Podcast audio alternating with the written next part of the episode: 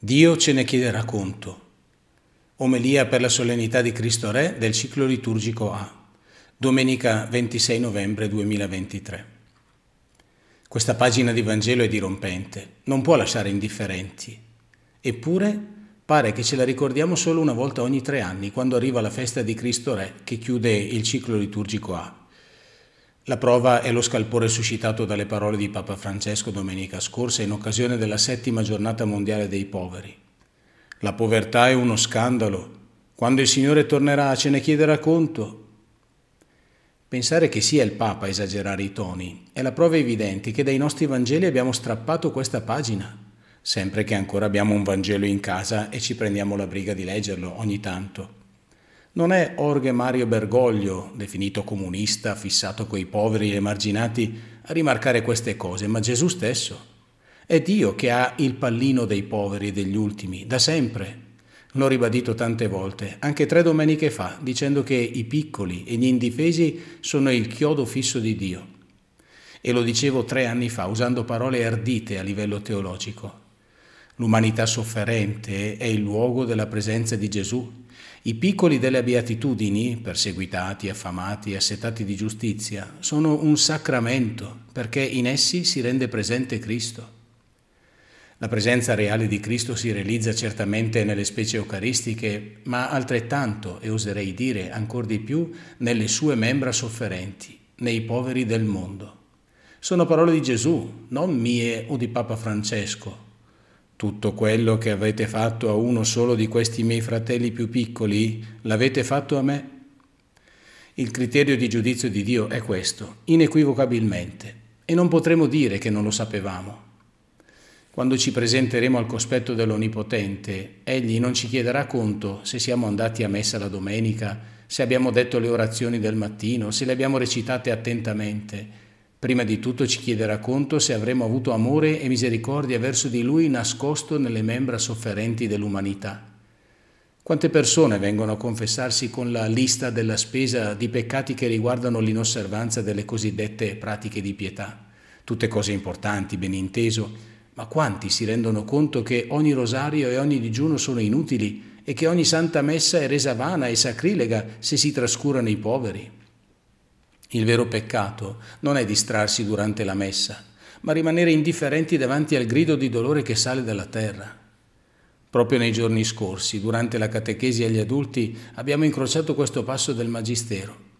La maggior parte del mondo soffre di una miseria così grande che sembra quasi intendere nei poveri l'appello del Cristo che reclama la carità dei suoi discepoli. Un tempo i miracoli eucaristici avvenivano perché il celebrante dubitava della realtà della transustanziazione. Oggi dovrebbero accadere cataclismi immani per segnalarci che l'umanità ha perso ogni compassione, così da non riconoscere Cristo presente nel povero. In questi giorni tutta l'Italia è scossa dal dolore per la sorte della povera Giulia Cecchettin ed è normale che tanto orrore lasci sgomenti, che ci si senta solidali con lei, con la sua famiglia, con la sofferenza di tutte le donne del mondo che subiscono violenza. Ma non ci si può nascondere dietro un dito indicando la cosiddetta cultura del patriarcato come la causa di queste tragedie. Responsabile di queste violenze non è l'educazione a una figura di maschio debordante, o almeno non è solo quella.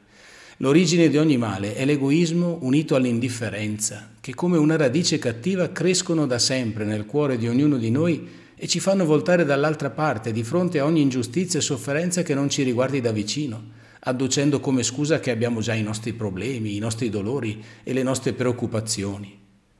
Quando succedono fatti dolorosi come questo, scendiamo per strada con le fiaccole per dire che Giulia è la sorella e la figlia di ognuno di noi ma intanto ci dimentichiamo dei bambini che ogni giorno muoiono sotto le bombe o affogano nel Mediterraneo, perché adesso Giulia è la questione nazionale. Ma poi ne arriverà un'altra e ci dimenticheremo anche di Giulia, purtroppo. Abbiamo lo sguardo così centrato sulle nostre sofferenze, insoddisfazioni, delusioni, fallimenti, che diventiamo ciechi e cinici come Filippo Turetta. E Giulia non è più un'amica, ma l'ostacolo della nostra autorealizzazione. Allo stesso modo vediamo gli affamati, gli assetati, i malati, i forestieri come un impiccio ulteriore ai nostri problemi in questa guerra tra poveri, anzi tra poveracci. Di questo egoismo dilagante che ci rende prima indifferenti e poi ciechi e violenti, il Signore ci chiederà conto.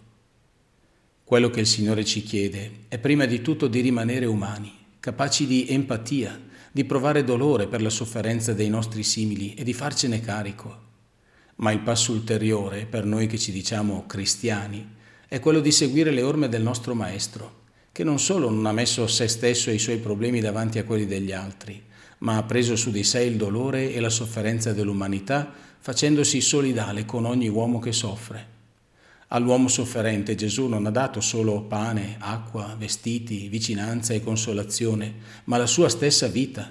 Egli è morto per ciascuno di noi. Qualcuno di noi sarebbe disposto a morire, non dico per un poveraccio, ma al posto di Giulia, se fosse possibile? È l'amore che arriva a donare la propria vita. Di questo Dio ci chiederà conto.